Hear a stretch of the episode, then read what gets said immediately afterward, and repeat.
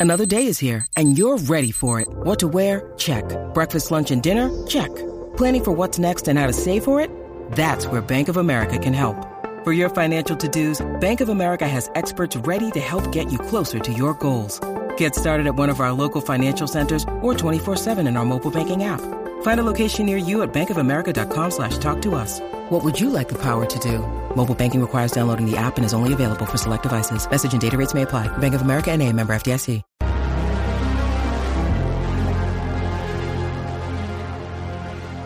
Well, hello, movie friends. Welcome back to the show. Anthony here. and James here. Last episode, we did IMDb's users' top list of movies 1 through 50. Today, we're going to do movies 51 through 100 and continue this list because it was a lot of fun last time. And also, we are in Italy right now. How are you enjoying Bologna today? It's been great. So, Yeah. so fun. Yeah. The pasta was great. yeah, we Thank- made we actually asking. we built a studio and recorded this yeah, we're we're, wa- Yeah. we're walking around the streets of Bologna right it now. It still sounds amazing somehow. Yeah, yeah, somehow. we pulled it off. But you know, the, that first 50 was really great. I was really impressed by the list. I was happy with it. You know, I think over the years of IMDb being around and all their user ratings and whenever new movies come out, they go through the the ringer of a couple months of being rated and kind of find their rightful place on the list. Like we talked about how No Way Home at first was in like the top 5 at like 9.6 and then eventually, you know, it petered out and it, it got to where it's it's supposed to be. It's around like 84 and it's on this episode, which would be fun to talk about. It shouldn't be hanging around there forever. Then Maybe I, that's there. what I think. Like after a couple of months of a movie being out, Yeah. you know, it's it's, it's generally where I'd it's going to be. if it gets two hundred thousand ratings, then you have an accurate idea of you know what's this movie's real rating going to be. And what I love about IMDb's list is because it has so many ratings, it's so much better than uh, Rotten Tomatoes. Rotten Tomatoes, for like a major blockbuster or a big movie, it'll use maybe two hundred to two hundred fifty critic reviews for Mm-hmm. their score and then the audience review score but the audience review score isn't even that many because you need to have a profile on rotten tomatoes not that many people have profiles on Sometimes it's in the thousands. See, yeah, yeah, but I'm talking about IMDb. You get millions. Yeah, yeah, yeah. Millions of reviews from people, and I will take a million reviews, see what that number is compared to 200 critics. and True. See what I'll that take number 2.5 million Yeah. views ratings and see where we're at with that. I mean, it's much more trustworthy. I mean, it's not even comparable. and it's more accurate of what the people want. You What know, the people giving want. power back to the people of Rome. I mean, to IMDb. this is what you want. This is what the people are voting for. So it's a it's a democracy of movie it's, a, ratings. it's a movie election. Exactly. Yeah, that never and obviously always going. Number one was Shawshank Redemption. That will probably never be dethroned. I'm sure. and you know, I I would say that most people, when I ask them what their favorite movie is, Shawshank has got to be the most popular pick. I would say, from what I've seen, It's up there, It's for sure. very common for for number one picks. Yeah, yeah, it's common. Yeah. But at numbers 51 through 100, it's a great list, which we'll get into in a second. Before we continue, the best way to support Raiders of the Lost Podcast is to become a patron at patreon.com slash Raiders of the Lost Podcast. You get awesome perks like our podcast schedule, personalized videos. You have access to every single bonus episode we p- post every single week. And also, our $10 and $25 tier patrons have access to our Discord, which we interact with every day with our fans and everything on there. We also do watch parties every month, couple times a month. And also, if you're a $25 Godfather tier patron, get your own custom episode. You pick the movie, you pick the topic, and we cover it for you. It's a blast. It's so fun. We also recently launched our podcast masterclass online course. So, for anyone who wants to start a podcast or improve their current podcast, our 22 chapter, 46 video lesson course will give you all the secrets behind the scenes of our show.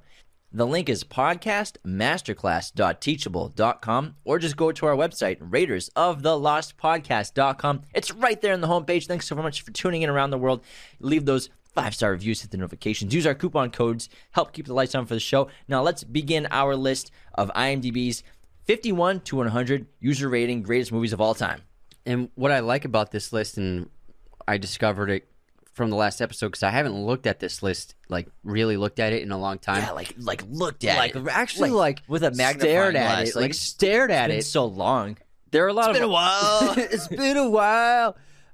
There are a lot of old movies on it, Mm-hmm. which is great. A lot of classics as well as a lot of contemporary films. So you get a wide range of eras and decades on this list, which I think is really awesome. And we're also diving into more animation, a lot of recent animated films, some Pixar stuff. We have uh, some Marvel movies on here, as well as plenty of international films as well. Get some Kubrick, we get some Nolan, getting every genre. some anime. It's a great list. So I feel I feel like the next the 50 to 100 has a more eclectic genre set. it could be. Yeah. Let's find out. And begin with with number 51, City Lights. This came out in 1931, has an IMDb rating of 8.4. This was written and directed by Charlie Chaplin.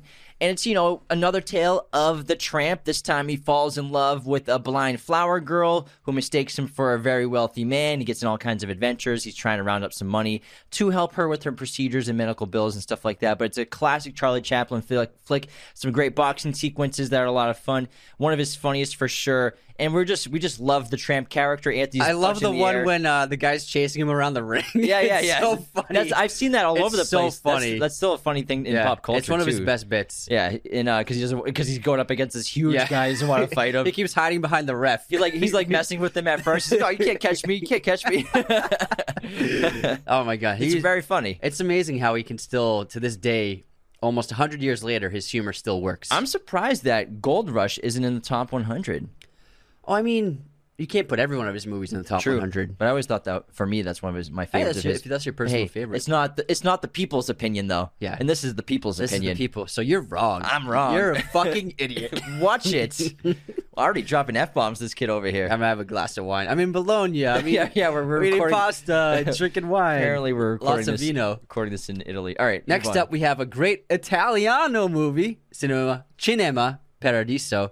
Uh, this is an excellent movie made for lovers of movies and film. It celebrates film. It's about this young boy who uh, befriends a projectionist at a cinema, and he teaches him all about the craft of filmmaking and what goes into it. And they recount he recants stories about film. It's made for people who love film, the history of it.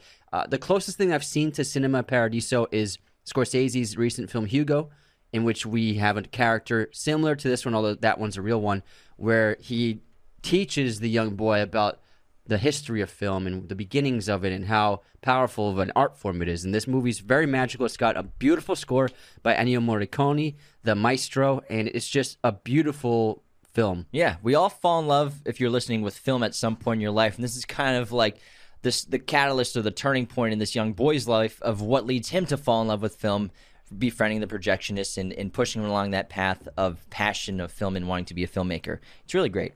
Next, at number 53, we have Memento. This came out in 2000, written and directed by Christopher Nolan, based on the short story that his brother Jonathan Nolan wrote. And this was his big directorial debut with a budget. You know, this is Chris Nolan. Got nominated for a screenplay here. His nonlinear storytelling is absolutely brilliant in this movie. The script is maybe the best he's ever written. It's up there for sure. I mean, we, we won't ever see the Howard Hughes screenplay he wrote, which he said was the best he's ever written. But Memento's, you could argue it's his best piece of writing for sure.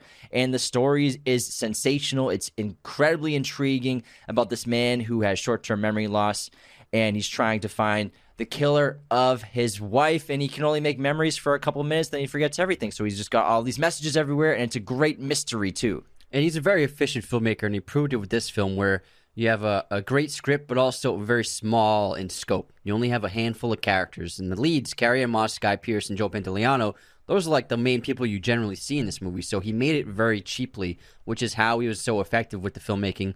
It's I think it could be his best screenplay when you look at his catalog of movies, and also you could rank it as one of his best for sure. It's so hard to rank his movies. yeah if, if someone tells me this is their number one chris Yeah. nolan movie i'm like yeah, sure that sounds cool It's You- definitely his most creative, you could say. It's unbelievable. i don't know interstellar is pretty creative no inception's his most creative No, I think the filmmaking of Memento is so creative. The the reverse storyline, the filmmaking, I don't know. it's pretty interesting because yeah, Yeah. There's, there's one storyline going forwards one Yeah. storyline going backwards It's, it's really fascinating, and it, it's one of those movies that really does get better on repeat viewings. So We gotta do ha- it soon. If you haven't seen Memento, you gotta get it on your watch list. Also, is every Chris Nolan movie in the top 100? i don't know if every one of them but i think a good amount Nearly. of them are Nearly. Next up, we have Francis Ford Coppola's Apocalypse Now, which came out in 1979 and has an 8.4 rating on IMDb, starring Martin Sheen, Marlon Brando, and a 17 year old Laurence Fishburne. this movie, you could say, is the greatest war film ever made because of the style of it. It's not a traditional war movie. As they're making the film, which we all know was a nightmare production for Coppola, eh, he turned it into like this crazy creative art piece, surrealist, more about the feeling that he created more than the story and plot. And Marlon Brando is so legendary in this role as the Colonel. Uh, it's one of my favorite movies. It's unbelievable. For sure. Same. At number 55, we have Indiana Jones and the Raiders of the Lost Ark, which used to just be called Raiders of the Lost Ark. I think this is the new official title they go with to keep it all as a big franchise. This came out in 1981, has an 8.4 on IMDb, directed by Steven Spielberg. And this was, you know, him and George came up with this idea when they were in Hawaii, writing it together and coming up the, with the story together. When uh, Star Wars was coming out in theaters, they went on a little vacation because George Lucas was very They insecure about, about it and they came up with the arguably the greatest adventure film of all time. This is peak adventure cinema. It's Indiana Jones' first movie. Harrison Ford, I think it's his most iconic role above even Han Solo for him. I'd say so too. and it's it's just we'll never get movies like this again. They're trying to keep rebooting it here and there. We get the soft reboots, but I mean, it's just so iconic in cinema and it's Indiana freaking Jones, man. it's epic and all three are pro- should be I mean should be on this list. I'm not sure if they are. When you compare Harrison's roles as Indy and as Han Solo, I think that it's undeniable that Indy is the bigger role for him because the Indiana Jones movies, they're Indiana Jones's movies. Han Solo is a supporting character, even if you might like that character better. It's not Han Solo's movies. They're shared movies, they're ensembles. These movies are Harrison Ford's movies and no one else's. Even though he gets Sean Connery in the third one, it's still an Indiana Jones movie. Yeah. And they're perfect films. These are the greatest action adventure films I think ever made. I think that Spielberg and Lucas tapped into this ability to bring an entire audience of all ages together to enjoy one movie, which is so difficult. Yeah, it's a great adventure, mystery. We have a quest of clues, trying to find mysterious epic ancient quest. treasures. It's music, everything you want out of an adventure. And the closest thing we've gotten is Pirates of the Caribbean, Curse of the Black Pearl. They came pretty close, but nothing is quite like Raiders of the Lost Ark. Indeed. Next up, at number 56, we have Django Unchained, which came out in 2012 and has an 8.4 rating on IMDb. We all know Quentin Tarantino came out with this shocking movie with an amazing cast led by Jamie Foxx. We have Christoph Waltz, Leo DiCaprio, and Sam Jackson. And this movie was stunning. It's a um, beautiful production as well as some of the best acting of the last of, of the last couple of decades, the entire cast, and Christoph Waltz won his second Oscar with this film. I think DiCaprio was absolutely incredible in this role, and Jamie was a perfect leading man in this. Uh, I think that Tarantino winning the best screenplay was much deserved. He should probably win best screenplay every time he makes a movie, but that's I mean, no- how he didn't win for Inglourious Basterds yeah, is beyond that- me. That's another story. Like he literally should just win every time he writes something. He's only won two. Yeah. He's won Pulp for Fiction Pulp and this. and this for Yeah. screenplay. It's He's crazy. Never won for director or anything. And like, if you asked me to rank his screenplays, I would put Inglourious above uh, probably both of those, probably just because of that opening scene and then the basement scene. But Django Unchained is really terrific. I love the movie. Uh, it's awesome. Moving on to number 57, we have Wally. Wall-E. It came out in 2008, coming from Pixar. It has an 8.4 on IMDb. It was directed by Andrew Stanton, who also came up with the original story.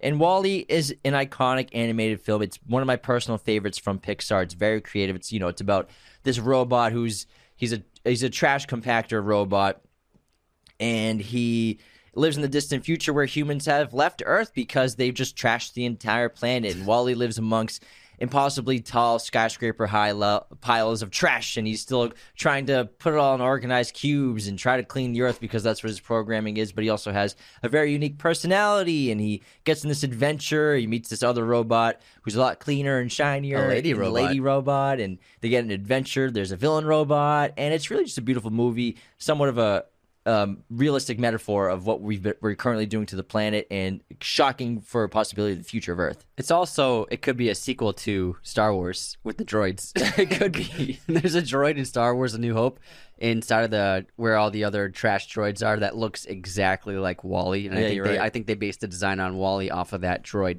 We, we made a clip about that once, I think. Yeah. Next up, we have The Lives of Others. I believe this is a German movie. I might Yeah, be it's one of the best It's German movies that's come okay, out this thank century. You. Uh, this one, Best uh, International Film the year it came out.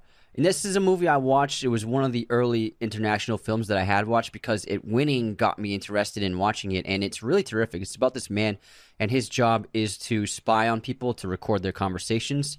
And so, as he's recording this couple, he beco- he begins getting obsessed with their lives and um, finds himself really drawn to them. I won't, I don't want to spoil it because it has some great twists, but it's really well acted, well crafted, uh, a beautiful story, very intense.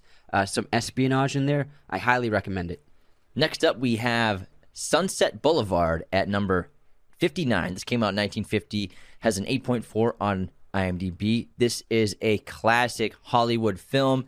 It was nominated for, I think, pretty much every single Oscar that a movie could be nominated for. It won three, I think, and it won Best Screenplay, but it had nominations for pretty much everything. And it's it's a, a classic Hollywood film. It's about an aging silent film star, and a silent film queen who doesn't want her stardom to end. And so she's trying to have a comeback and she hires a screenwriter to write a movie for her. But she soon finds out, you know, that, that, she's being manipulated for that person's needs. And it's just a great kind of thriller, but also comedic elements as well. And just all around production is phenomenal. Next up, at number 60, we have Stanley Kubrick's film Paths of Glory, which came out in 1957 and has an 8.4 rating on IMDb. This is the first collaboration with Stanley and Kirk Douglas before they made Spartacus. And this is a really incredible war film. Uh, it's in black and white. It's very intense. The action sequences are very impressive. And also, what I love about this movie in particular is that the way that Stanley Kubrick shot the trenches, um, they didn't have Steadicam back then, although he ended up ended up becoming very famous for using Steadicam. But you can tell the shots he was using, these long takes of moving the camera through the trenches, following Kirk Douglas around. You can tell that he was like desperate for uh, something that could do the Steadicam smoothness, and so he was like on his way to like creating the Steadicam and using it in this film. Really terrific movie. And then at number Back to back. 61, another Stanley Kubrick film. The Shining was released in 1980, has an 8.4 on IMDb. We all know The Shining, based off Stephen King's novel, uh, loosely adapted by Stanley Kubrick, who changed a lot of elements from the book with his film. One of our personal favorites, one of the best horror films ever made, one of the best psychological films ever made. Tells a story of one of the most crazy characters in film history of Jack Torrance, who goes insane while him and his family are looking after look at the Overlook Hotel in the middle of nowhere in the uh, cold areas of the United States. What state is it? I can't remember. Is it What state? That's a good Wyoming or question. something like that. Can't remember. Montana? No. Maybe I can't remember. Someone can fact check this on what state it is. But it's great. It's one of the greatest movies of all time. It's my personal favorite Stanley. Oh, my second favorite Stanley Kubrick film behind 2001: Space Odyssey. Masterpiece piece in horror. It's gonna live on forever. This is one of the greats for sure. Next up, at number 62, we have another Charlie Chaplin movie, The Great Dictator, which came out in 1940 and has an 8.4 rating on IMDb. This was probably uh, Charlie's most relevant and politically driven film, where he played and wrote a story depicting a regime similar to the German Nazi regime and as it was growing in power. And this was before the war started, but there were conflicts and there was rising tensions. And so he crafted this character who was basically a spoof of Hitler, and he used that to get the messages across that he wanted to politically. And also has a great ending where he finally gives a speech to the audience and he makes like a human connection to us. It's a really powerful movie. I think it could be his best one. And I'm not sure. Was this the first time that audiences heard Charlie Chaplin speak in a film? I believe so. I think it believe was the so. first His time- speech at the end. or- they saved it for the I end. can't remember. It's it's a important moment though in the film for sure.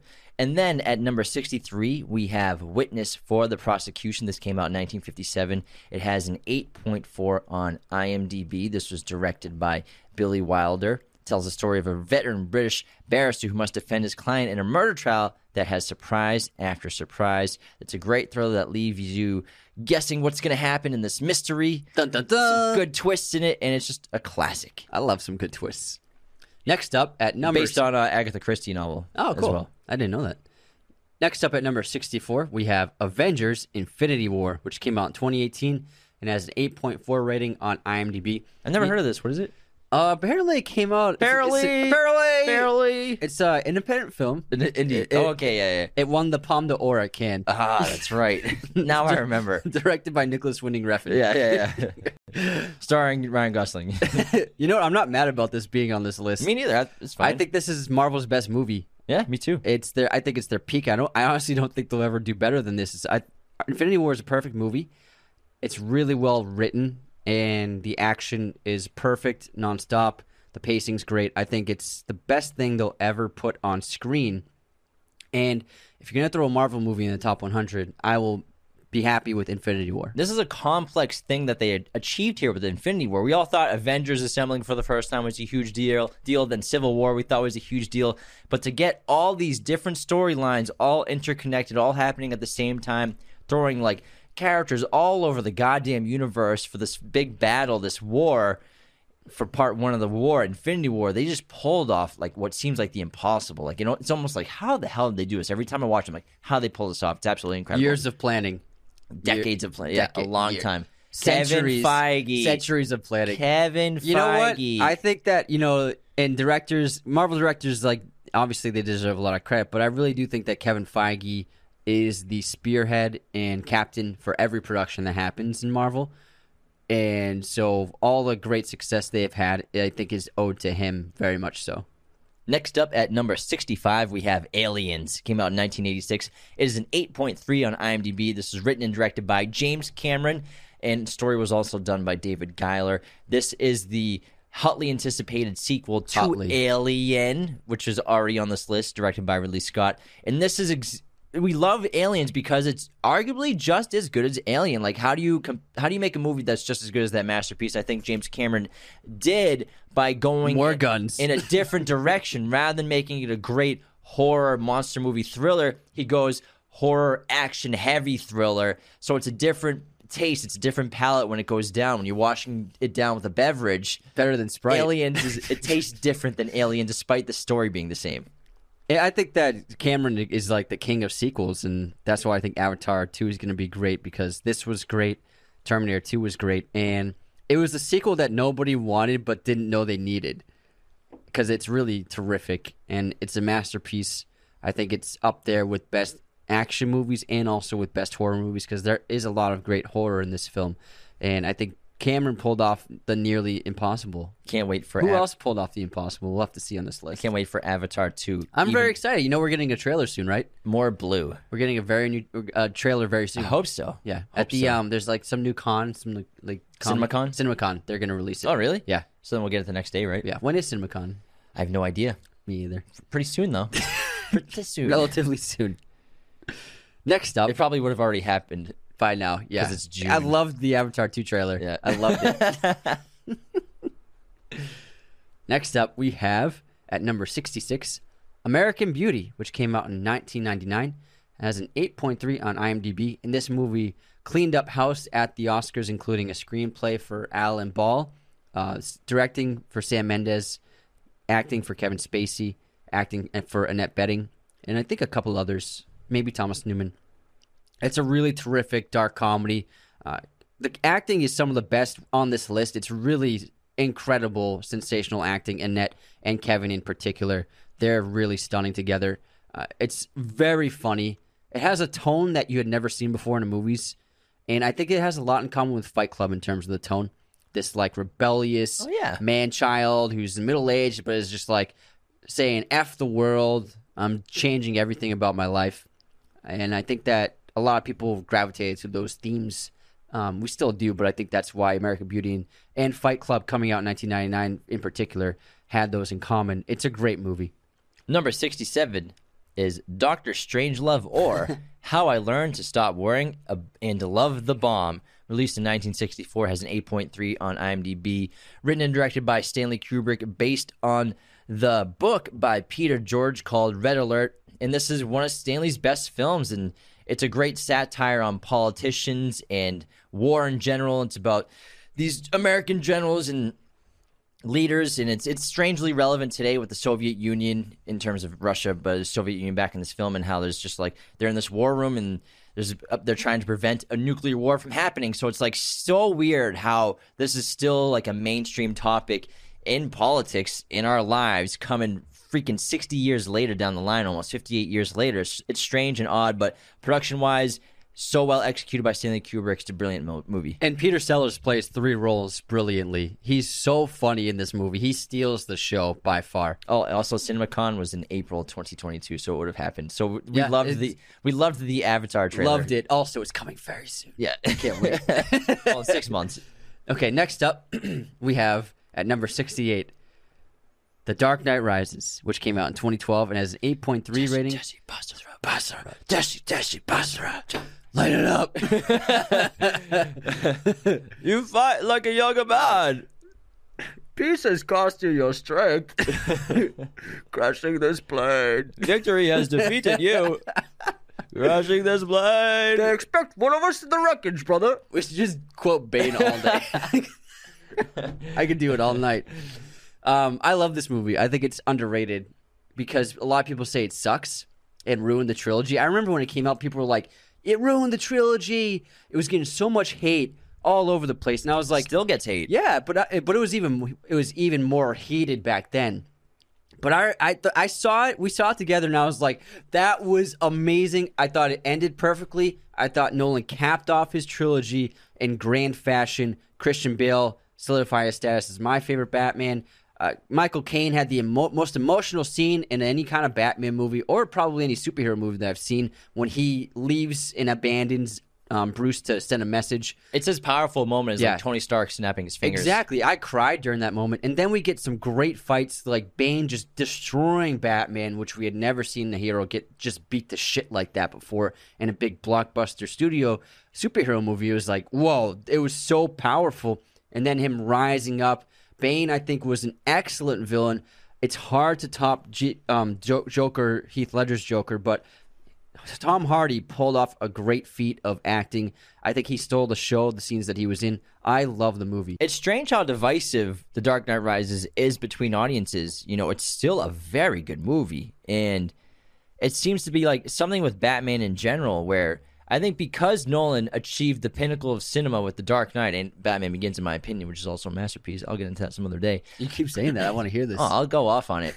I'll go off all day on All that. day. I think because Nolan set the bar so high with with his trilogy that like even when the Batman just came out, it's tearing people apart. Like like there's so much division over just just people like saying, No, it's the best Batman, no, it's the worst Batman. Uh, yeah, oh, Pattinson's not my Batman. Oh, he is my Batman. it's like either best or horrible. and then with Bat Yeah. Ben with Ben Affleck's Batman, it's like why can't we all just have Bat a bunch of Batmans that are all great? And it's, like it, I mean I never read comics, but I'm sure people like other comics other more than other comics. Yeah, but so- it's it's just so odd that this it's just really with Batman, probably because there's so many iterations of it, but like Star Wars too. no, but I mean just of one character Okay, yeah. where people are so adamant about like having to have the best one or there's a best one and fighting over it and just like what's the big deal? Just enjoy the goddamn freaking movie. We're we're so lucky to live in a world where we've had so many great Batman movies just this century. Can't we just appreciate them? And I wish people just let go of the hate and appreciated The Dark Knight Rises for the film it is. Yeah, I think that there's a difference between having favorite movies and then saying my movies are the are the best. The ones that I like are the best ones.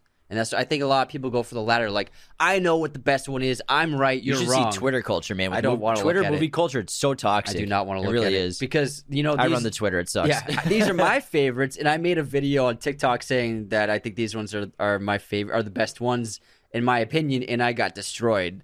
And I was like, okay, whatever, bro, and I deleted the video. Um, so I, I it is very toxic, especially towards these big superhero movies and Batman in particular. You're right, absolutely. Anyways, we love The Dark Knight Rises. Moving on to number Love it. sixty-nine. Sixty nine. Gronk's favorite number.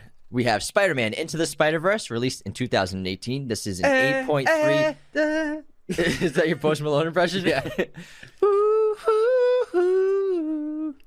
Voice cracked like you in that. Uh, it's 8.3 on IMDb, and this is Miles Morales' first film as Spider-Man becoming Spider-Man into the Spider-Verse, one of the best animated films made this century for sure. It's absolutely incredible. Directed by Bob Persichetti, and Peter Ramsey, and also Rodney Rothman, written by Phil Lord, and also How many people made Rodney this movie? Rothman. Well, 64 bunch- people made this movie. But this is a great movie. It's just because I think this movie really helped people understand the concept of the multiverse heading into the future of the current state of the MCU. I think it was really beneficial for people to just get their head around it, and just because it's a main theme in a lot of films today. I mean, even everything everywhere all at once that's a multiverse movie. But I think the Spider Verse was a great film for people to get their heads around that. The cast is absurd. We have Sh- Shameik Moore as Miles Morales, Jake Johnson, Mahershala Ali, Hailee Steinfeld, and then uh, Chris Pine is also one of the Spider Men. John Mulaney, but it's it's so funny. The animation is so unique and absolutely terrific. And I love Miles Morales, and I can't wait to see the rest of the future of the Into the Spider Verse. We have part one coming this year. Next up at number 70, we have Joker. Three three superhero movies in a row. Know, right? It's uh, came out in 2019 and has an 8.3 rating on IMDb. Todd Phillips wrote and directed this movie. And Joaquin Phoenix, as we all know, won the Best Leading Actor Oscar for his portrayal of Arthur Curry slash, slash Joker. This movie, I think, is really great. But I'm going to be honest, when I was watching it for the first time, like an hour into it, I was like, I'm not really feeling this that much because it had gotten stellar reviews and tons of hype. And I was like watching this, I'm like, I, I like it, but I mean, I don't, I don't see what all the all the fuss is about. And then the third act happens, and then he goes, then he becomes Joker, and I was like, oh, this movie's crazy. Yeah, it's one of the best third acts I've seen in years. It was, really e- yeah, it was an excellent third act, and then I was like, okay, I'm sold. This movie's awesome. I loved it. I was sold on the trailer, and then I, I understand. I feel like the vibe you were going for, but I think for me, it's not that I didn't like the first like hour. It's just it's Todd Phillips did such a great job making you feel uncomfortable because I think that's what he was trying to do with the character and what he wanted you to feel because he wanted to put you in his shoes and his life and everything that's going on with him. And Joaquin's performance is so brilliant that he could have been in any kind of environment doing anything, but his his performance is so intriguing and excellent that you can't take your eyes off Joaquin Phoenix in this entire movie. It's one of those rare roles, rare performances. I think it might be the best in his career. Yeah, he proved himself to be one of the best actors alive with it. For real. I think he might go down in history as one of the best ever because of this. And he's got some other great movies, I'm sure, coming out soon. Can't wait to see him in Disappointment Boulevard. Commodus. Commodus is all- iconic, one of the best villains ever. Moving on to number 71, we have Old Boy, personal favorite of ours, coming out of South Korea, directed by Park Chan Coming out of South Korea, hot. Coming out hot. Park Chan Wook is one of the best directors on the planet Earth today. Absolutely. I highly recommend going through his filmography. One of his most recent films, The Handmaiden, is one of the most mind blowing movies I've seen in years. But Old Boy is in my top 25 personal favorite movies, and we love it. It's just a crazy, crazy concept and idea of this guy who gets kidnapped randomly, he thinks, and he's trapped inside this room for 10 years, and then he gets let go randomly out of nowhere. No, 15 years. I'm sorry. he's trapped yeah. for he's in prison for 15 years against his will in one room. He gets he gets released one day, and he has no idea why he was kidnapped. And his goal is to try to figure out who kidnapped him and why. And he feel he finds out he's discovering that he's part of some man's scheme. So it's a, a scheme for somebody who's like calling him and messing with him, and it's got one of the craziest, most disturbing twist endings in cinema history. It is a sensational film. They tried to remake it in Hollywood. Well, it's not that good. I think it's single digit on Rotten Tomatoes. It's that bad. But um, I highly recommend just sticking to the original. It's a masterpiece in every sense of the word. Next up, we have at number 72, Braveheart, which came out in 1995.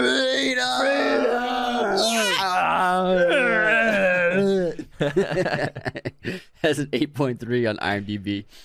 This movie's just awesome. It's flat out just like violence and gore and violence and gore, but it has a lot of romance in it as well. Romance. Rom- ro- I was gonna say romanticism, but I didn't. I just said romance, romance. Um, great filmmaking by Mel Gibson. The the action sequences are very impressive because this is before CGI, and he really filmed all this. All these people were really there, uh, and because he was acting in it too, he would drive an RV, um, like a four wheeler, and set up shots and be like driving our like say there's a giant battle sequence, just actors everywhere and crew everywhere. He would drive his four wheeler over there and direct people, and then he'd drive his four wheeler over there ev- over the- and direct people while he's wearing his kilt, and then he'd in act. the, in the makeup. Yeah, it's very impressive what he pulled off, and it is obviously not accurate historically. Uh, they obviously took a lot of liberties, but it's a very fun movie to watch when you it- turn know, your brain off. It is based off some a true story with Robert. Some major events, and yeah. you know this movie. I think the uh, the Outlaw King is a little more accurate portrayal of Robert the Bruce than this film, but this movie's sensational. And, you know his character William Wallace is one of the most iconic in medieval cinema history and fictional history. And I like that medieval cinema. you history. like that because it's Yeah. a, it's a subgenre. it is a subgenre. It's not ancient history. It's not colonial history. It's medieval history. medieval. you know, and it tells this amazing story. You know, Scotland and Ireland they were under the control of England and the UK for centuries. And, Yeah, England tried to control everyone for a long time. I mean that's what that's what the world was like until Yeah. like 1920. It was like everyone was just trying to get as much land and property Yeah. as possible. It was a, it was a sh- goddamn shit show of murder and death and horrific wars. But now, fortunately, you know it's evened out a little bit. But you know, Braveheart's a classic. We love it. Put this on anytime. I'll watch it any day. Next up, we have Amadeus. This came out in 1984. It is an 8.3 on IMDb. Very underrated movie. I feel like a lot, not a lot of people have seen this. It tells the story, obviously, of the young Wolfgang Amadeus Mozart, the incredible composer. And his erratic behavior, his talents, is mostly take pl- takes place in his youth. And we have an absolutely incredible performance by Tom Hulce, or is it Hulce? Hulse. I don't know. Tom Hulce, directed by Milos Forman. Really, really great movie. Very funny as well. Director of One Flew Over the Cuckoo's Nest as well. Mm-hmm. And I like the portrayal of Mozart because he's very affable and ridiculous and all over the place and doesn't really seem to care about anything. But the story is told from the perspective of his rival, who's super jealous and envious of him because of his talent. And it's funny because Mozart shows his how how superior he is in talent than him multiple times. Like there's a point where so Mozart plays his rival's piece that the rival had written and performed months ago. And then the rival is like, he plays it, and then the rival's like, "Oh, I'm not that impressed." And then Mozart's like, "Well, I only heard it like two months ago, so he played it from memory, from hearing it months ago." And then, th- then that drives his rival crazy. It's, it's a Yeah. great movie. It's very funny. I like the approach. I, I but I love movies about geniuses, whether they're biopics or not. Like Good Will Hunting is one of those for sure. That I, I would say in Amadeus with Wolfgang. Wait, uh, Amadeus. Will Hunting wasn't real. but but I just love the the characters that people come up with, and and possibly if it was real, you know, the silly portrayal of of Wolfgang running around, Mozart running around like he's supposed to be about to play his concert, and he's like deal, he's running around with girls in the bedrooms and stuff and hiding, and he's being very silly because you can imagine he might have been like that in real life. I'm sure there are historical accounts of that because from a very young age he was trained to just be one of the greatest pianists of all time. So I'm sure he never really fully grew up socially, you could say, immature like that. But it's it's a really really fun, terrific movie. Next up at number 74, we have Toy Story, the original, the OG, the one that started it all. Let's go. Which came out in 1995 and has an 8.3 on IMDb. You all know this movie. There's a snake in There's my a snake in my boots. We have the great dynamic between these iconic duos, but between this iconic duo of Woody and Buzz, the first computer generated animated film that we had ever seen. It looks crude now, but when you and I saw it as kids and anyone else who's older listening, it looked real to us. You know what I mean? The even though the visual effects were just like super cheesy looking now, to us it was like, wow, feels like these are real toys in front of us. So it was just absolutely mind blowing when we saw it for the first time. Plus, extremely funny. I love the characters, super creative. Pixar showed how talented they were as a company and their creative outlet. outlet. And yeah, Toy Story, the look legend. they're- look where Pixar's at now. It's absolutely insane what they've achieved, and It's insane. what a testament to that studio. And thank God we could say Steve Jobs taking a chance to finance that studio to make those films early on. And look at them now. Yeah. And how about we uh, take our intermission and, and do some fun Oh, games and take a break because Yeah. we're at 74, and 75 halfway. now, so we're Yeah. halfway. All right, let's get, head into the intermission. Sounds wonderful. This episode of Raiders of the Lost podcast is brought to you by our good friends at manscaped.com. Use our coupon code Raiders of the Lost to get 20% off your entire order today at manscaped.com, as well as free shipping worldwide. We've been telling you for like a year and a half about the Lawnmower 4.0 groomer from Manscaped. If you don't have it, I don't know what you're doing with your life. I'm telling you, it's it's a it's a game changer, and, and you'll be able to join our club. You have to keep your composure. Keep your composure. Get your lawnmower 4.0. We'll do our, our we should do a monthly call. Everyone holds their 4.0 in their hands and we turn them on at the same time. It's great. I also recommend getting their ultra premium collection, which is the ultimate wet goods bundle. It includes Deodorant, yes, actual armpit deodorant from Manscaped, and it smells heavenly. Body wash, two in one shampoo conditioner. You know how much dudes love two in one stuff. Hydrating body spray, as well as a set of Manscaped lip balm, which Anthony can't stop using. He uses them all day. I love them. I'm addicted to them. You're addicted to lip balm. It's ridiculous. So use our coupon code Raiders of the Lost at checkout from manscaped.com. Today, you'll get 20% off and free shipping worldwide, and you'll also help keep the, keep the lights on for the show. Since we're talking about all of these amazing movies, the best way to express your love for these movies is to buy yourself a bunch of movie posters or even buy movie posters as a gift for a friend or loved one. And the best place to do that, of course, is at movieposters.com. Use our very special promo code Raiders10 to get 10% off your order today. Movieposters.com has a gigantic selection of pretty much every movie and TV show imaginable. They have all sorts of sizes, framing, backlighting, whatever your poster needs are, they got you covered. Again, you know where to go movieposters.com and you know the coupon code Raiders10. Get that 10% discount. Take care, everyone. I don't know why I said take care. Take care, everyone. Take care of her? take care. no, man, like take her out to a movie. All right, let's begin our movie. Our m- m- m- m- movie. I have a speech impediment. All right, how dare you? Uh, m- m- m- move. You're my you're my favorite. What's he saying? Tropic Thunder. I can't remember. you're. My, I can't remember. Now let's begin our intermission with the movie quotes competition. I will go first. I know I've made some very poor decisions recently, but I can give you my complete assurance that my work will be back to normal. I've still got the greatest enthusiasm and confidence in the mission, and I want to help you. Oh, this sounds so familiar. Can you say it again? I know I've made some very poor decisions recently, but I can give you my complete assurance that my work will be back to normal. I've still got the greatest enthusiasm and confidence in the mission. Hal. Hal. Hal. 9000. Great pick. In, 2000, in 2001 Space Odyssey. Great pick. Nice job, guy. Thanks, man.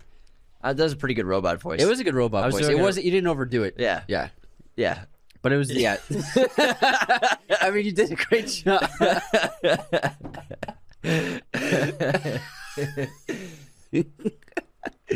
oh man! All right, here's my quote.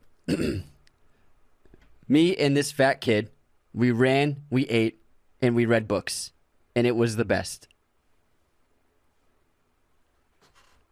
Say it again. Me and this fat kid, we ran, we ate, and we read books. It was the best. I don't know. Hunt for the Wilder People. Ah, good one. It's a good one. All right, guess this movie release year. King Arthur. Which one? King Arthur. Not Legend of the Sword. Okay, thank you.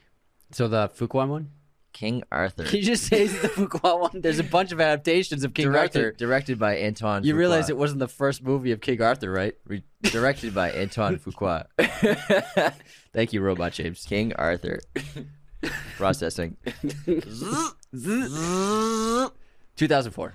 Nice. Yes. Nailed it. Easy. How about a hard one next time? You got it, Chief. All right, now guess this movie release here. Jurassic Park. Uh, is it the uh the original Jurassic Park or? I mean, there's only been one Jurassic Park. Well, I mean, You're- so your joke doesn't really make any sense at all. 1993. There have been, yeah, correct. Why don't you give me a hard one next time? nice. Boom, roasted. Boom roasted. Movie pop quiz time. Which musician did Aaron Taylor Johnson play in a film?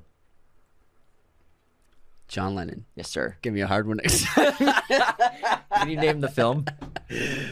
um, um, lonely. Um, Nowhere Boy. The most loneliest day of my life. Yes, Nowhere Boy. Nowhere Boy. He also uh, that's where he and um, his wife met. She directed the film. Sam Taylor Johnson. Guess this. I mean, here's my quiz. What famous TV show did Sam Neill have a supporting role in? Famous TV show. Sam Neill.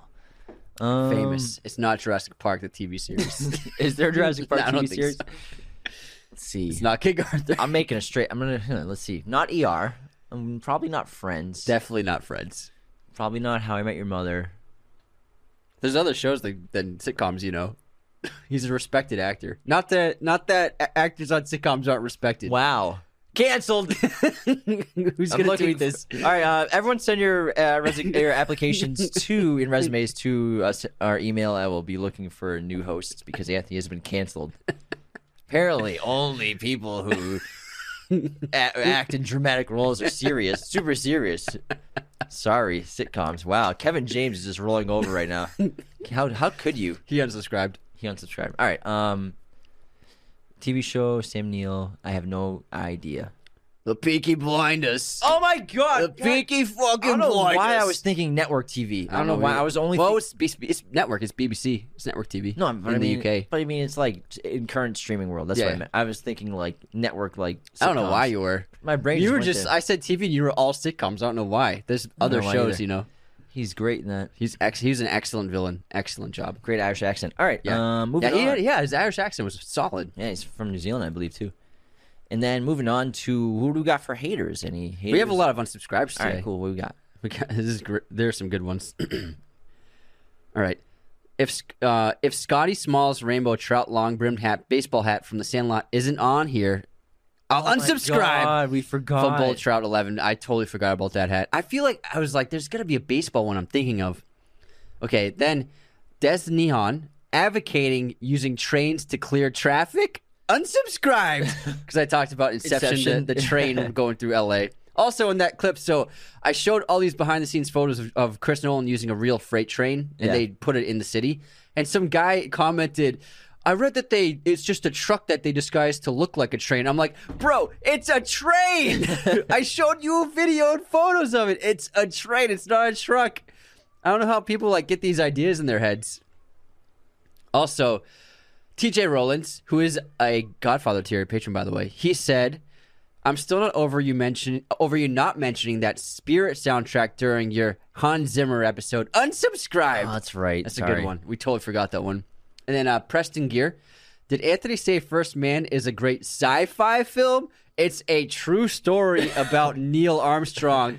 Unsubscribed. Yeah, he got you there, man. Yeah, it's, Boom it's, roasted. it's a sci nonfiction, I guess, if you if you want to be uh, specific. But yeah, he totally got me. And that's it. There are funny ones this week.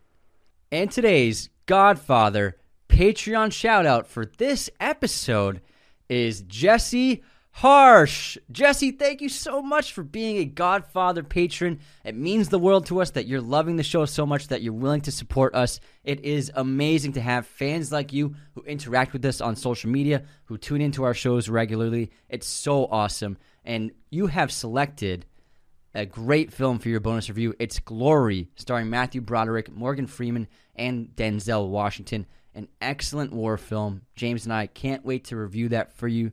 Jesse, thank you once again for being a Godfather patron. We can't tell you how much it means to us. Thank you. And we have a excellent five star review from MCaps302. He says, Screw that one star review guy. Love the content, guys. Best place for movie news and reviews. Thanks so much, pal. Oh, thanks so much. On this day in film history, today is June 2nd. In 1989, Dead Poets Society is premiered. Premieres. Is premiered. Is premiered. How's that That's not sense? grammatically correct. Uh, 1994, Indonesian censors banned Steven Spielberg's Schindler's List. In 2000, Big Mama's House is released. In 2002, The Wire, starring Idris Elba, debuts on HBO. In 2006, The Breakup is released. In 2017, Wonder Woman is released. And happy birthday to Dana Carvey, Zachary Quinto, Dominic Cooper, Justin Long, and Aquafina. Nice. I was gonna say just a bunch of white guys, huh? A bunch of white. It's all, dude, it's, I don't, I don't decide when people are born. okay, James. Cancelled. My streaming recommendation for this week is. I was like, "Whew, thank God Aquafina was born that day. Aquafina. Thank you. Save the date. Bourne Ultimatum on Netflix. I just recently watched the trilogy and it still holds up. It's amazing. It's one of my favorite franchises. we're gonna have to do the Bourne franchise eventually sometime soon. We adore those movies, man. I've seen those movies Yeah, way too many we grew times. up on those. We know them like the back of our hand. so the Bourne movies, they were kind of like I our know Mar- the back of my hand pretty yeah, well. Yeah, I guess they, they were kind of like our Marvel movies because we watched them a lot, and they were like the biggest, um, coolest action movies of their day. And uh, now I sound old, but I love them. It's Bourne Ultimatum is a perfect action movie. My streaming recommendation is on Hulu, and it is The Imaginarium of Dr. Parnassus, the last film that Heath Ledger filmed and was in upon release. Terry Gilliam. Steve. He's, he's the director. He's the director. I thought we were just saying random names. Steve's a pirate. I'm kidding. Scuba I, Steve. I know he's. I know he directed it. Or I know he's a director. He did Twelve Monkeys. Yeah. All right, um, let's move back into our episode on IMDb's 51 to 100 user ratings films, and we left off at number 75, which is The Boot or Das Boot if you're German. This came out in 1981. It is an 8.3 on IMDb. It was directed by Wolfgang Petersen, also wrote it, and this is arguably maybe the best submarine time uh, war film. Between this and Crimson Tide, it's hard to choose. I love a good submarine movie. Kathryn Bigelow made a good one too. if it's done right. And I love Das Boot because it really encapsulates that claustrophobic feel of being in a submarine, as well as the tedious nature of it. You know, you, you there's not where anywhere to go really, and you're just kind of stuck to doing. Your Everyone job. has their job, Everyone has yeah. their job, and aside from that, you really can't do anything. You can barely walk around. Also, the the dirt and grime and filth that gathers up from all of these soldiers and, and, and Marines. I mean, not Marines and in Navy arms people living together for so long. I don't know. Navy arms people. I don't know what I'm saying. and then also the terror of being on a submarine Sailors. in in a battle. They're not on a boat; they're on a submarine. I guess. Like, Are sailors on submarines? Can someone fact check this? But also the the, the, the sheer terror of being in a submarine sheer terror. and you're you know you're helpless if a missile hits you. If a missile's coming to hit you, you don't you have no idea what's going to happen. And Yeah. You can't see anything. And if if you get hit, you you guys are dead. Like you're at the bottom of the ocean, then you're not going to survive, or you're deep Yeah. deep in the ocean. It's an epic. It's over three hours. And if you go to film school, you're definitely going to watch this and learn about it. It's one of those movies that you, every film class teaches you. Next up, at number 76, we have Coco, which came out in 2017. Has an 8.3 rating on IMDb. And this is one of my favorite Pixar movies. I think it's really sensational. I love the animation. It's so vibrant and creative. yeah, I think it might be one of my favorite Yeah. for animation for yeah, Pixar. It's beautiful. I love the whole Day of the Dead vibe. I love going into the other realm where the dead have their their own reality now. I think it's a beautiful story.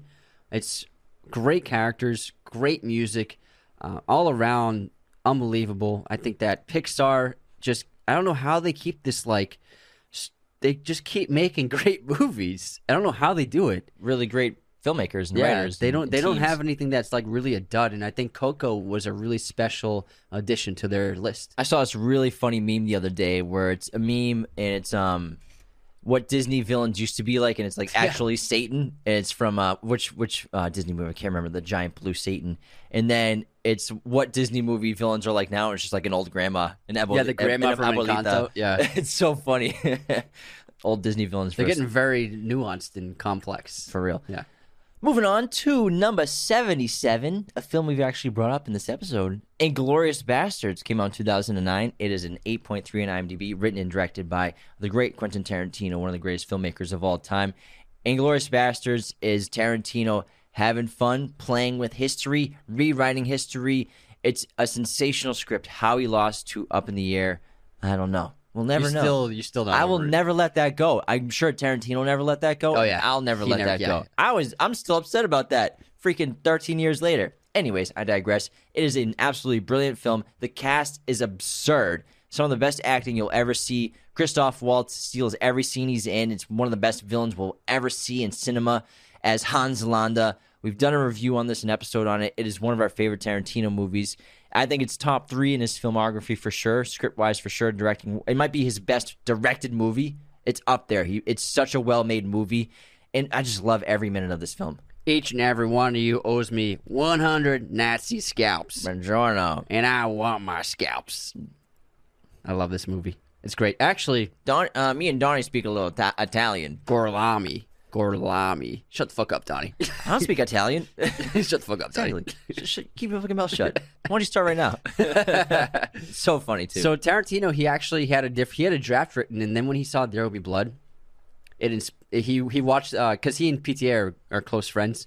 After he saw There Will Be Blood, he was like, "Oh, Paul made this. I need to up my game." And so then he took Inglourious Basterds a lot more seriously and tried to write the best thing he ever wrote. You can see it like a probably an early draft was maybe more of like a Jackie Comedy. Brown kind Yeah. of movie or something That's like what that. he was originally going for. a little looser and Yeah. more funny. But then when he saw the masterpiece of There Will Be Blood, he's like, I need to actually try and make a great film to top what PTA did. So you can thank Paul Thomas Anderson's There Will Be Blood for Inglourious Basterds being so iconic. Thanks, Paul. Next up, we have Princess Mononoke, which came out in 1997 1997, has an 8.3 rating on IMDb, and is one of the quintessential Studio Ghibli films. Fantastical, magical, beautiful animation, mem- memorable characters, uh, amazing story, beautiful music, and the master at work doing what he does best. And then we have Once Upon a Time in America. This came out in 1984. Has an IMDb rating of 8.3, directed by Sergio Leone himself, starring starring Robert De Niro, James Woods, Elizabeth Montgomery. Exceptional cast, great acting, great script. It's a Prohibition era film, gangster film. You know, uh, this Jewish gangster returns to uh, Manhattan many years later In Brooklyn. in Brooklyn. Yeah. Lower, Brooklyn. Lower East Side of Manhattan in Brooklyn. Yeah. And confront the ghosts and regrets of his past. It's an exceptional movie. Brilliant production, everything. Next up, at number 80, we have Avengers Endgame. Endgame. which has an 8.3 IMDb rating and it came out in 2019. I think that the Russo brothers did a sensational job of capping off the entire Avengers uh, Infinity War saga. It's uh, it's not as strong as Infinity War, but I think that just pulling off like having all these threads, all these storylines, all these characters, and having it all culminate in one moment, and to have the moment re- really work, it was just really impressive. And very few people could have pulled it off like they did it. I think it's a really fun superhero film. Dun, dun, Da, da, dun, dun, da, da, da, da, da, da, da. Everyone listening's like they were both going in different rhythms. Anyways. Moving on to number 81 on the list, we have Good Will Hunting. This came out in 1997, directed by Gus Van Sant, written by Matt Damon and Ben Affleck, who won the Oscar for Best Original Screenplay, sharing that award, that prestigious honor. These two dudes from freaking Boston, kid, writing the screenplay, making it in Hollywood, becoming legends. They are both iconic now, but this is one of our favorite movies. It's an incredible film. We talked about. We actually brought up earlier about this. It's a great episode. Genius living in Southie. Oh, boy genius living in Southie. Like, who would have thought?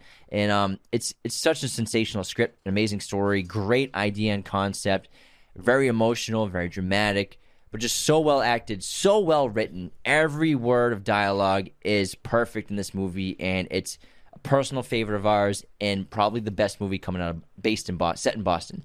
Next up at number 82, we have Requiem for a Dream, which came out in 2000 and has an 8.3 rating on IMDb. This is Darren Aronofsky's big breakout hit. It is an absolute mind F. It's crazy. It's disturbing. It's memorable. It's got uh, a thread of several storylines. And it has a lot to do with uh, mental illness and addiction. And it also stars Morbius himself.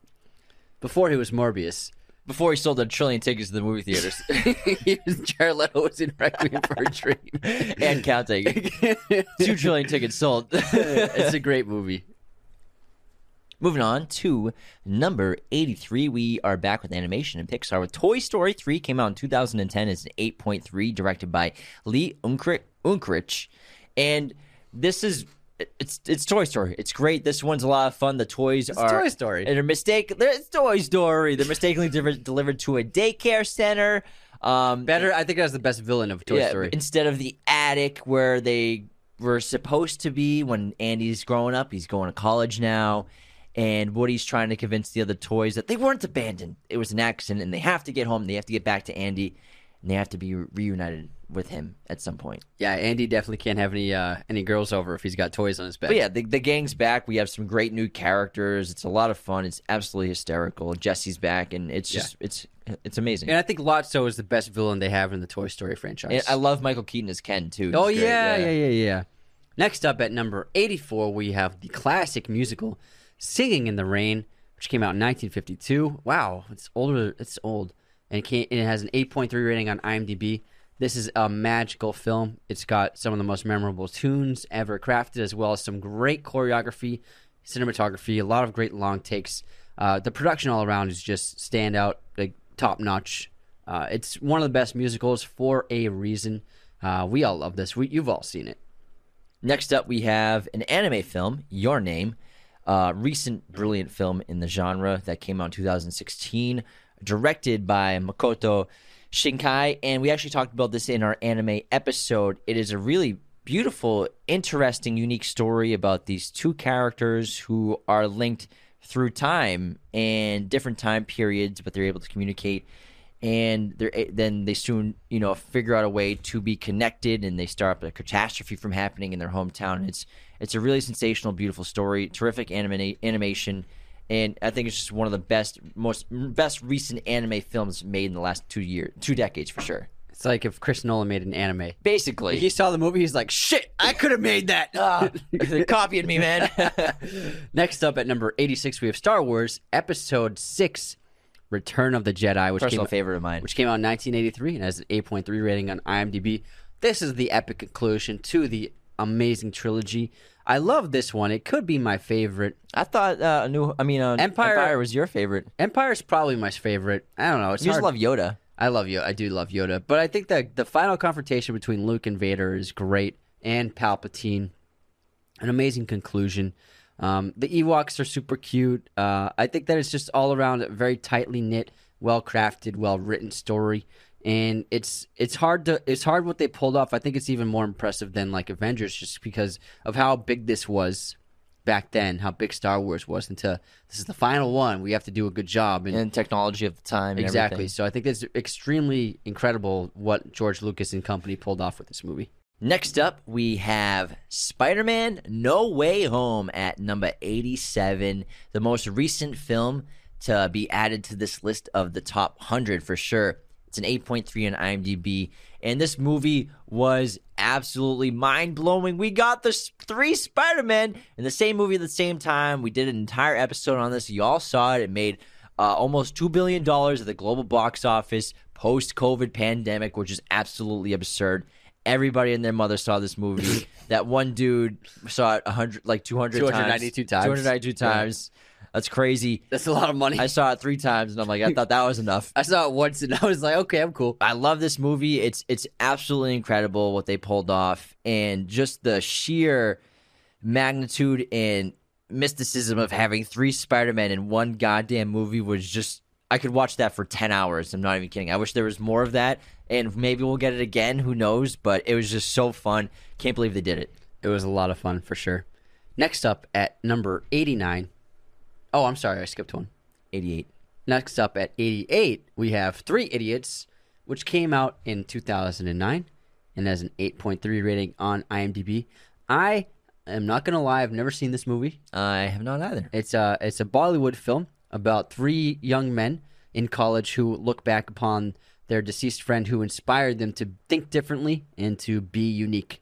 And apparently, it's super super supposed to be super funny, heartwarming, and endearing. So I think I'm gonna add it to my list. It sounds like really good time. Added. It's got a lot of great reviews. Number So, eight. Three Idiots. I like it. Number 89, we have 2001 A Space Odyssey, which was released in 1968, yet another Stanley Kubrick film. Has an IMDb of 8.3. I personally put this number one on my greatest movies Oh, of yeah, all you put it time one. list. I think it's number one. It's the greatest pick. movie ever made. It's an absolute masterpiece. It's incredible. It's, you know, what he achieved in 1968 is just mind blowing. You know, with the technology they had at the time, there wouldn't be like a Star Wars without Stanley, 2001 uh, Space Odyssey. excuse me, Stanley Kubrick's 2001: A Space Odyssey, and what he did is still being talked about, analyzed. John Doe.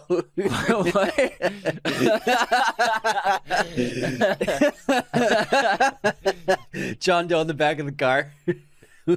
what I what I'm doing will be thought, will be puzzled over, studied, analyzed. analyzed. Just a freak with a library card. Become Wrath. But what I'm saying is 2001 Space Odyssey is still being analyzed and thought about and talked about today. Why are you laughing? just thinking of that scene. Sick reference, I'm bro. Your references are out of control. Everybody knows that. it's pretty good. Um, 2001 Space Odyssey. We did an entire episode on it, not just the great technology and, and execution of Stanley Kubrick, but the great concepts of what is life? Where do we come from? Is there another evolution post human? Do we have something else that we're aspiring to be, or something else that will become that is greater than what we are now? Love it. Every minute of this movie is just genius. Yeah, hundred percent. Next up at number ninety, we have Reservoir Dogs, which came out in 1992 and has an 8.3 rating on IMDb. One of the best debuts of all time from the great Quentin Tarantino. An amazing script, some of the best razor sharp dialogue we had seen up to that point, an extremely original style of writing, and I just think this movie is firing on all cylinders, as I like to say. I love the eclectic bouncing story, and when we saw this as kids, it blew our minds, and we were we were we watched this movie when we were way too young, but we you- ended up okay. Did you like when I added uh, all your slogans in Yeah, your yeah. roast Yeah, video? roast, the, the episode I You, impersonated s- Anthony. you skipped, you missed one, a big one. Which one? You know what I mean?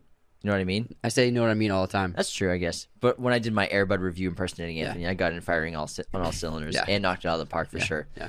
Next up at number 91, we have Eternal Sunshine of the Spotless Minds, came out in 2004. 8.3 on IMDb, written by Charlie Kaufman, directed by Michael Gondry.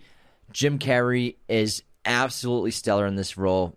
How he didn't get nominated or win every award is beyond me. Kate Winslet, Winslet is also sensational. Great cast all around. Really interesting, intriguing concept about the ability to cancel memories and erase memories from your mind and how it's used by people to erase memories of people that they either you know they in this situation broke up with and they want to forget about them they don't want they want to get over their depression and their hurt feelings and it tells a story about a character who's in the middle of that process but then is regretting it and wants to stop it from happening and it's it's such a great idea and charlie kaufman he's just comes up with brilliant concepts for films that are usually are like dealing with like reality and what's going So on I inside gotta your fact head. check you. Sorry, I gotta fact check you. What did I get wrong? He didn't come up with the idea. He so Michael Gondry's friend came up with the idea, and then Michael Gondry hired Charlie Kaufman to write it. Oh, Pierre Bismuth. Yeah, he came up with the idea, not the story. So all three are Ka- credited with the yeah, story. Kaufman, uh, Charlie Kaufman wrote the script, but that guy came up with like the original seed of the idea. Fact check. True. Fact check, true. It's a great movie. but he's a great writer. He's an amazing writer. great. It does, it's one of the best screenplays of the of the century. Next up, we have at number 92, High and Low, which came out in 1963. It's at number 92 and has an 8.3 rating on IMDb. This is a Kurosawa film, a Japanese film, and it's about a kidnapping plot. However, the kidnappers kidnap the wrong person. It's supposed to be the son of a successful businessman, but they accidentally kidnap the chauf- his chauffeur's son, and the businessman ends up going along with the plot to save the boy, but also he really needs his money for an important business deal. It's a great drama. At number 93, we have Citizen Kane, released in 1941. 8.3 on IMDb, arguably the greatest, arguably the greatest debut from a filmmaker of all time, from Orson Welles, who plays the title character of Kane. And some of the best, best filmmaking you'll ever see. He was really pushing the boundaries. A very innovative film.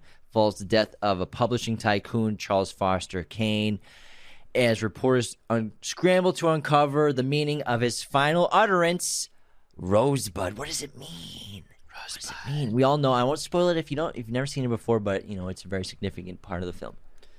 Next up, at number 94, we have Capernaum, which is a Lebanese film. Came out in 2018. It has an 8.3 rating on IMDb and is at number 94 on this list. This is actually one of the most recent of recent films of this list. It's a family drama about a boy who commits a violent act and he is imprisoned for it. However, he sues his parents uh, as a way of saying that it's their fault for even allowing me to be born in these in this terrible environment which created me. And it's a very interesting, deeply moving family drama. All right, the next is one of your personal favorites. Why don't you do it? I'll skip. You can go for it. Thanks, man. Next up, I love this movie. At number 95 is David Lean's masterpiece, Lawrence of Arabia. He's holding his chest right now. He's, he's, he's, just, he's, he's just so smooth. I love, love, love Lawrence of Arabia. It came out in 1962. It has an 8.3 rating on IMDb. Lawrence That of is- Arabia. And I, I want to make sure we got it out clearly. Lawrence of Arabia. Yeah. 8.3 is way too low of a rating for this. This is a cinematic marvel. It's one of the greatest films ever made. Uh, the epic scope, size, scale, and incredible filmmaking craft in this movie is second to none. It's all in camera. They really went to these locations. They captured a mirage. They captured a friggin' mirage on film. David Lean is uh, one of the greatest uh, UK directors of all time. He could be the greatest British director ever. And uh, Peter O'Toole as Lawrence. It's a real, true story. It's an amazing story that's so hard to believe that it is true. Um, it's incredible. It's got violence, great drama, great stakes, incredible characters, uh, beautiful music, and cinematography is some of the best ever done. Uh, I couldn't recommend it enough. If you have not seen this movie, I highly recommend you add it to your watch list. Now, Finishing up now, we're at number 96. We have the film M. This came out in 1931, 8.3 on IMDb. Another Fritz Lang film. You'll remember him from last episode. He made Metropolis. This is a silent film, came out in 1931. It's about um, a child murderer murderer who's on the loose, and criminals and police in Germany are trying to find them. It's actually pretty similar to a recent novel that came out from Germany and also a movie that was made called Child 44 that's about a child With Tom Hardy. with Tom Hardy. The, the movie's not so great, but the book's actually really excellent. But this is Fritz Lang, one of the greatest directors in cinema history, making this great mystery, this great thriller. If you're a fan of silent film, I definitely check it. Recommend checking it out if you haven't seen it yet. Next up, we have at number 97, Alfred Hitchcock's classic North by Northwest, which came out in 1959 and has an 8.3 rating on IMDb. Classic case of mistaken identity leads into this epic thriller, chase, espionage, uh, national globe-trotting adventure. I love this movie. It's got one of the, the best scores of all time by Bernard Herrmann. Some amazing sets and sequences, including the famous airplane sequence, as well as the Mount Rushmore sequence. Uh, this is Alfred Hitchcock doing what he does best. Uh, you can see that he inspired a filmmaker like Chris Nolan in terms of the scope and espionage nature of the filmmaking. That's why I think Chris Nolan is the modern day version of Hitchcock. I adore this film. It's unbelievable. Check it out. Moving on to number 98, The Hunt. I'm so glad this made top 100. This is an incredible movie. You showed this to me years ago, and obviously, like you did with a lot of international film, and it blew my mind. You know, it stars Mads Mikkelsen as this kindergarten teacher who one of his students has, you know, uh, a vivid imagination and concocts this lie that starts to tear his life apart and separate and maybe the community's turning against him and everything. And it's just a great mystery. Has a really, really great twist. I don't want to reveal, but it's really a sensational performance from Mads Mikkelsen. He should have probably won an Oscar. He He's, didn't get he's really incredible. Yeah. It's it might be his best role, and the guy's been in a lot of awesome movies. And this is from his country, uh, Norway, Danish. right? Or da- uh, it's a Danish film. And his most recent film from there is Another Round. That was a really great. Same director. Same director. Yeah. But um, this is a great, great movie. Highly recommend it if you haven't seen it yet. Next up at number 99, I get all the Hitchcock ones today. I, know, it's love not- it. damn. we get Should Vertigo, have switched with you. which yeah, you're right, which came out in 1958, has an 8.2 rating on IMDb. This stars Jeremy Stewart. I'm, I'm Jeremy Stewart and uh, Grace Kelly. Ah, I mean, no, Jeremy not Grace Stewart. Kelly. I'm sorry. What's I, I'm sorry. I forget her name. I'm sorry. and um, Need some help there? I'm fine. It's a excellent story set in San Francisco. Kim Novak. Yes, thank you. Uh, about this private investigator investigating this strange occurrence of a woman who seems to be the exact look and persona of a woman who he fell in love with, with who passed away.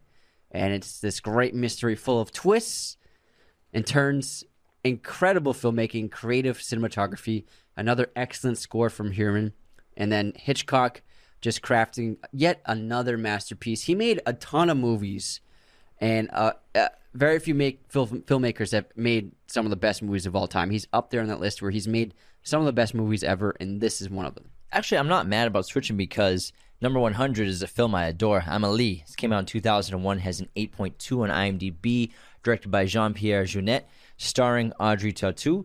This is a brilliant romantic film. It's very quirky and funny, beautiful cinematography and coloring. It's a very vibrant film and just uniquely made. But the character of Amelie is just really incredible. And, you know, th- this is a very feel good movie. She discovers intense love in this film and also helps people along the way around her in her life. And really, it's, it's, it's very beautiful. love the music, love the characters, love the execution by the director. And it's just a really terrific international film. If you haven't seen Amelie, you got to put it on the list.